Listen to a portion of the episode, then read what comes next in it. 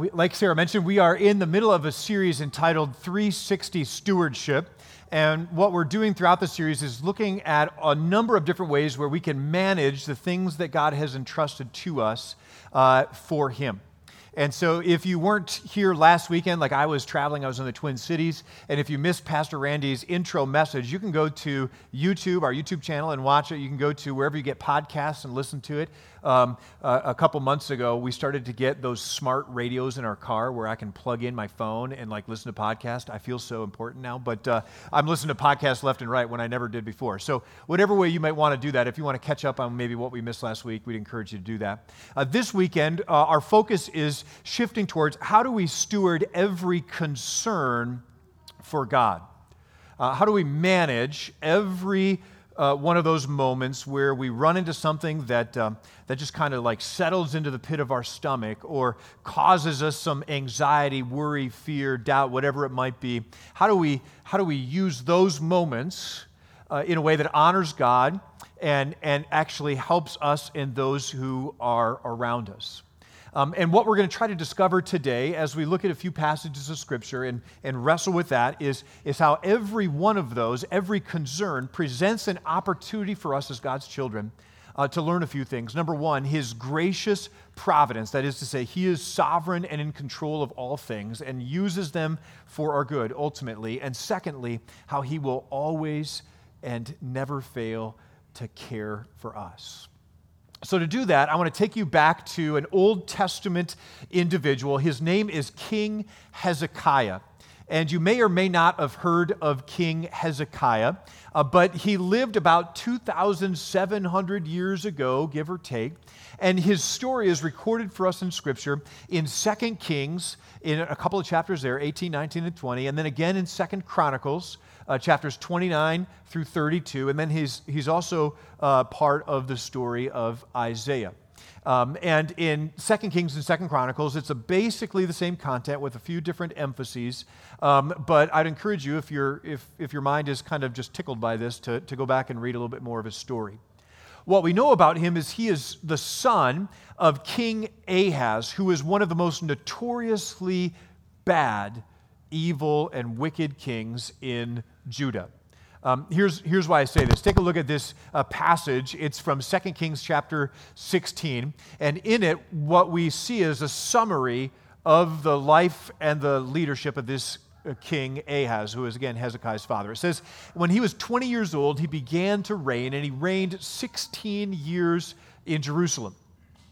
And he did not do what was right in the eyes of the Lord his God, as his fa- father David has done. I'm going to stop right there, real quick, right? Every one of the kings of both Israel, the tribes to the north, and Judah, the two that were to the south, in and around Jerusalem, uh, their whole life and their leadership is summarized in, in this kind of phrase. They either walked in the footsteps of their father, uh, David, and they did right in the eyes of the Lord, or they walked in the footsteps of another king, an evil king, and they did what was evil in the eyes of the Lord. So that's just kind of like a general single sentence summary for the whole life. But in this case, they go a little deeper. Here's what they say uh, he, he walked in the ways of the kings of Israel. Now, Ahaz and then Hezekiah were kings in Judah, again, the smaller kingdom to the south. Uh, in and around Jerusalem. Uh, and the kings of Israel, as a whole, um, there were a few exceptions, but as a whole, they were, uh, they were quick to give up worshiping God. They were quick to adopt the evil practices of their pagan neighbors, and, and they were generally bad kings, right? So to say he walked in the footsteps of those guys is not a good thing. But, but then take a look at what's in bold next. It, it kind of encapsulates how far astray Ahaz had gone. It says, He even burned his son as an offering according to the despicable practices of the nations whom the Lord drove out before the people of Israel. What you may not remember or know, at least offhand, is that in and around Israel, there were pagan religious cults that did all sorts of terrible things. And, and they would often demand ritual sacrifice of human beings for the pleasure of the gods. So, for example, there was one god, his name was Pan. Uh, he was in the, in the uh, Greek pantheon. And, and in and around uh, Caesarea Philippi, there was a spring that came out of a cave on the side of a wall, and it was known as the Gates of Hades. You may remember Jesus took his disciples there and he said um, that I'm going to build my church and the gates of Hades are not going to overcome it, right? Um, what, what would happen in that cave is that the parents who wanted the favor of that God, they were expected to take a child and throw the child into the spring in the mouth of that cave. And if the if the child washed up and ran downstream, it meant that it wasn't accepted. But if the child was never to be seen again, it meant that the God favored them and maybe they would have more kids or maybe their crops would grow that year. That's just one example. There were others who would be expected to lay out their children to be exposed to the elements and to the wild creatures of the land. And Molech, one of the worst of the worst of these pagan gods, actually demanded child sacrifice, that you would kill and even burn your children. And so, what we see here is that this king of Judah, who was supposed to be following the ways of God, was doing the exact opposite. And he would even go so far as to offer his child as a sacrifice. Okay? Now, now this is the father of the guy that we're going to look at today, this guy named Hezekiah, about as bad as you could get, and then contrast that to pretty good. Not perfect, but pretty good right? Here's what we know about Hezekiah. He, he reigned for about 29 years, starting when he was 25, which, when I was reading that and getting ready for this message, it struck me because when I was first sent here to St. Peter, I was 25 years old. So, young guy, still figuring out life, trying to figure out how to lead. I can relate to that, right? But he reigned for 29 years, and he was devoted to the Lord, and he was faithful in prayer. If you read any of those chapters I showed you earlier that are on the top of the list, you'll see that, okay? Uh, he also, unlike his father, rooted out and sought to eliminate all of these pagan worship practices, destroying their altars, uh, chopping down all of the poles that they would erect in parts of worship, and, and trying to uh, kick it out of the land.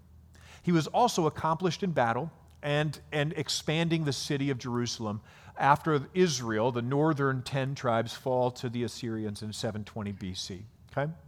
Now, now here's the summary, or at least one of them, of Hezekiah. Uh, it said, He trusted in the Lord, the God of Israel, so that there was none like him among all the kings of Judah, either after him nor among those who were before him. Uh, that's a pretty strong statement because, probably with the exceptions of David and Solomon, the first two kings, um, this is saying that Hezekiah was maybe the best from among all of the rest. Right? Not perfect, but, but he did his best to follow God's will and to, and to lead his, uh, people in the same way. For why? Well, for he held fast to the Lord and did not depart from following him, but kept the commandments the Lord had commanded Moses. He stayed rooted in God's word. And the Lord was with him wherever he went out, and wherever he went, he prospered. Now, one of the things I mentioned there is this prospering led to an expansion of the city of Jerusalem. Here's a depiction uh, of what it may have looked like in that time, in particular with regard to what's known as Hezekiah's tunnel. A fascinating engineering feat. You see, what had happened is a whole bunch of, uh, of exiles from the northern kingdoms came down to Jerusalem to live there with uh, the people of Judah after the nation fell to Assyria. So he had to ex- expand the city, and as part of that, he built a, uh, a tunnel about a third of a mile long to connect a spring to a pool of water so that they'd have their own secure source of water within the city, and, and, and, the, and the Assyrians wouldn't be able to use that against them. Uh, what's interesting is uh, about one third of a mile, and those of you who do engineering or math, they had about 12 inches of slope to work with, right, from one end to another. So not very much, right? And what they did is they started digging from the two ends of the tunnel, and over a series of years, they eventually met in the middle. And here's what that tunnel kind of looks like.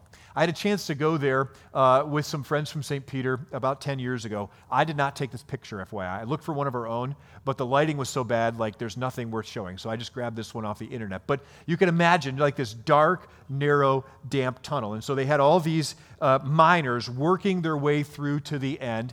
And, and exactly in the middle, uh, there is an inscription that's still there to this day. This is actually a replica of it. Don't worry, you can't read it. It's in ancient Egyptian hieroglyphics. Here's what it says uh, The miners, uh, and this is around 700 BC, the miners, they were working their way into the middle, and when they were just a few meters apart, they could hear each other, and they kept pressing through, and then they finally broke through, and the water flowed. Right? And it was carved into the rock wall right in the middle of Hezekiah's tunnel. And if you crawl all the way through there, uh, you can have a chance to see this replica that's left still in place right there. I tell you that because it's, it's about exactly at that time when that breakthrough is happening that this event in the story of Hezekiah, recorded in Isaiah, happens. And, and here's what happens. Here's this moment of crisis or concern. It says, In those days, Hezekiah became sick and was at the point of death. And Isaiah the prophet, the son of Amos, came to him and said, Thus says the Lord, Set your house in order, for you shall die. You shall not recover. Now, as best as we can tell, when Hezekiah got this word, he was about 39, 40 years old, maybe. And uh, again, that stands out for me because I just turned 40 a few weeks ago. And so I'm like, uh, what would it be like for someone uh, who otherwise should be in their prime of their life to get sick? And he had some sort of infection, a boil that apparently was toxic. And, and when he apparently had asked God about it, um, and Isaiah came to tell him what God had to say, God said, I'm sorry, this is fatal. You're not going to survive this. Go sort out your stuff because the end is coming. Some of you have sat in a hospital room and, and had a doctor or someone else come and tell you news like this. Or maybe you've been on the phone and you heard from your family or friends about uh, the terminal cancer that someone you love has. Or maybe you've been on the other end of the phone, or maybe it's been a police officer showing up at your home to tell you that a loved one has died suddenly in a car accident or has lost their lives serving our country in war. Or maybe for you, the moment wasn't nearly that dramatic.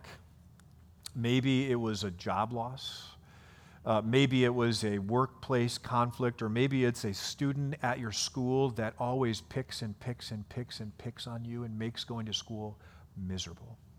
Maybe it's a neighbor that you just can't get along with. And every time you see, your anxiety level shoots through the roof and you get this uh, churn in the pit of your stomach right? I'm hoping at least one of those is something you can grab a hold of because I want you to be thinking about those moments in your life where it seems like there is no way out, where it seems like you've done your best, you've tried everything you could come up with, and still it seems like God is saying, no.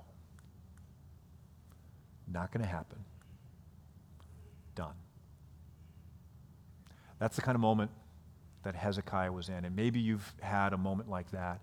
I know I have uh, a few times in my life, and I can tell you, they're terrible. They're the worst. And, and they just cause me to stay up late at night and I can't go to sleep. They, I, I carry them around with me all throughout the day, and it is just hard. What do we do when we are faced with a moment like that, where God seems to be saying, No, I'm not going to fix this for you. This is it, it's done. For Hezekiah, uh, he had a prophet in the room with him, and, uh, and so um, he had this word from God, and his immediate response was this He turned his face to the wall and he prayed to God. He prayed to the Lord and he said, Please, O Lord, remember how I have walked before you in faithfulness and with a whole heart and have done what is good in your sight. And then he wept bitterly. Hezekiah, as best we can tell, was faithful to God, knew God's word, and as a result knew that his standing with God was not established on his performance record. That is to say, God's good graces and his provision was not the result of Hezekiah uh, being good enough and doing all the right things. Um, and, and for those of us who know the rest of Scripture, and especially the New Testament, we know that there's nothing we can do to earn or deserve God's favor. He, he simply gives it to us. And um, even on our best days, we're still messed up, we're still broken. And so, even if we were to try to impress God, we'd still come up short. So, so when I read what Hezekiah says here, I, I don't read Hezekiah saying, God, um, I've been so good, you have to do this thing for me. Right? I don't, I don't see God or Hezekiah saying that. What I see Hezekiah doing is crying out to his father, who has provided for him throughout all of his life, who has been faithful to him, and, and has worked in Hezekiah um, faithfulness um, that looks a lot like the faithfulness of God. I see him just crying out to his father and then weeping. Sometimes those moments we go through, those moments of crisis or concern or loss, they leave us with nothing else to say, don't they? Um, especially when that moment of conflict or crisis is close to our heart and our home. Those of you who have gone through struggles in your marriage, or um, those of you who are estranged from your children, or your parents, or your extended family. Those of you who have people at work that you just can't seem to get along with. Even those of you in a church community who sometimes have found yourself just at odds with people that should be like kind and loving and gracious to you. Those are the ones, at least for me, that just dig down deep and, and leave me sometimes in tears. And, and I don't want to get into it too much today, but some of you in the room and some of you at home know that here at St. Peter, we've gone through a few of those times over those years. And in parts of St. Peter now, there's some struggle going on, and it's not easy and it's not fun. And it leaves us wrecked and frustrated and afraid and broken. And, and here's what it leaves us at. And this is where I think Hezekiah was. He was at the end of himself. Uh, he knew that there was no way he could get out of this spot. He couldn't uh, call in another prophet, he couldn't uh, try another cure. He was helpless, powerless, and hopeless except for crying out to the God who loved him, who knew him by name, and had never failed to supply all of his needs. Here's what I've learned sometimes God needs to bring us down, down, down to the end of ourselves, to that point of helplessness and hopelessness for His Word to finally break through and provide the transformation we need. And here's the thing it's not fun to be in that place. It's not easy, um, it's hard, and it hurts. But let me tell you this when, like Hezekiah, you're left helpless and hopeless on your own and entirely dependent on God, then He will never fail to meet you in that place and do what only He can do. Here's what happened next for Hezekiah. The following verses tell us that the word of the Lord then came to Hezekiah. And I don't know if it was immediately on the spot or if it was a few days later. I don't know. Um, but it said, Go and say to Hezekiah, Thus says the Lord, the God of your father, I have heard your prayer I have seen your tears. Behold, I will add 15 years to your life. I will deliver you in this city from the hands of the king of Assyria and will defend this city. When Hezekiah was at his lowest, when he was empty and helpless and hopeless on his own, uh, I want you to notice what God said I hear you and I see you. Now, what he also went on to say is, I'm going to answer your prayer and I'm going to give you another 15 years. And honestly, I don't know what it would be like to know exactly how many years I have left before I die. I think I would kind of like it, but then not at the same time, right? Because after that, you'd be like, well, I know I'm not going to like fall down this pit and die, so I can try to jump across it, right? Or I know that I could go into this battle and I'm going to come out alive because God said 15 and it's only been 12. But can you imagine what it would be like in like year 13 and 14 and then in 15? It'd be like, one of these days, I don't know when, like it's going to be done. But um, so I'm not sure how good that would be to know, but what we all know is that our days are numbered. Maybe graciously, we don't know the number of them, but God does. And we know that someday He will invite us into heavenly rest with Him, and our time here on earth will be done. But what I do know for sure is that in our moments of brokenness and desperation, God says, I hear you and I see you. And that, my friends, is exactly what we need. So, from the life of Hezekiah, um, what can we learn? Well, first and foremost, remember I said he rooted out false worship of the pagan gods. Uh, and I would say for you, if, if you're going to like hit your wagon on something, what can I do next? It would be one of these three things, or maybe a few of them. Number one, devoting yourself to regular worship.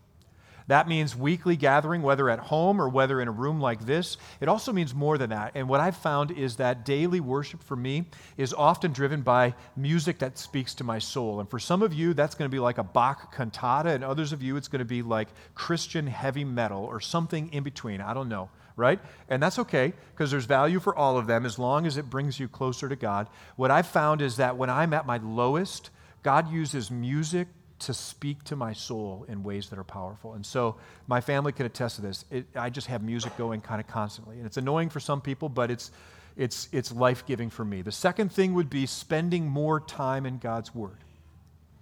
And the third thing would be praying and then continuing to pray. And, and as our family verse of the week here at St. Peter last week was, cast all your anxieties on him because he cares for you. Here's the thing we see this in the Bible, not just in the story of Hezekiah, but also and especially in the story of Jesus. You may remember right before he was arrested, tried, and crucified, he spent hours and all night in prayer in the Garden of Gethsemane, pouring his very soul out to God. But that wasn't a one time event either. He did it uh, frequently. Whenever he was about to make a major decision or advance something in his mission, he would spend time with God in prayer. And so Luke chapter 6 tells us this. In those days, he went out to the mountain to pray. And notice this all night he continued in prayer to God. And we don't know exactly what he prayed throughout the hours of the night or how long that night was, but it's interesting. What we're told is he did this right before choosing the 12 who would be his apostles. Out of all his disciples, who would be the ones that represent him? And, and maybe he spent an hour on each. Peter, the leader among leaders, who would rise to some of the highest highs and fall to some of the lowest lows. Maybe spent an hour on Peter alone. I don't know. Or James and John, who were a little bigger than their britches, and they wanted to be like the first guys at his right and his left. And Jesus was like, You guys are important, but, but, but you got to serve. Or maybe as you look through that list, your eyes wander down to the bottom and you see the one in bold Judas Iscariot, the one who would betray him. Did he spend half of the night just wrestling with God, saying, God, why are you inviting me to bring a betrayer into my circle of closest friends. I don't know what Jesus prayed specifically, but I know he was praying about this. And I know also one more thing. Jesus, even though he was God and even though he had direct access to knowledge that only God could, spent time with his Father in prayer. He devoted himself to the Word of God and he was faithful in worship as well. And so, my friends, these three things I would invite you to consider too. How can you, in the course of your everyday life, as you get to those low, low points and you find yourself empty uh, of options and at the end of yourself, how can you learn to steward and manage those in a way that serve you and others and honors God? It would be starting with one of these three things. So, for our here in practice uh, questions, here's what I want you to do. And, music team, if you want to come up and get ready for our next song, you can do that. I want you to be reflecting on these three and uh, if you're by yourself, just think about this on your own. If you're with someone, I invite you to share with them. Which of these three do you feel God's calling you to press into next? Right? Is it more regular worship? Is it more consistent time reading God's word? Is it more time in prayer, odds are He's going to nudge you to one of those three. So, which of those three is God calling you to lean into next? And then, secondly, what's one thing you can do to move that forward? Right? So, pick one of these three. Um, what's God calling to you, and what's one thing you can do to move that forward? Think about that if you're on your own. Share it with someone if you're with someone, and then we're going to sing some worship music to kind of move forward with the service.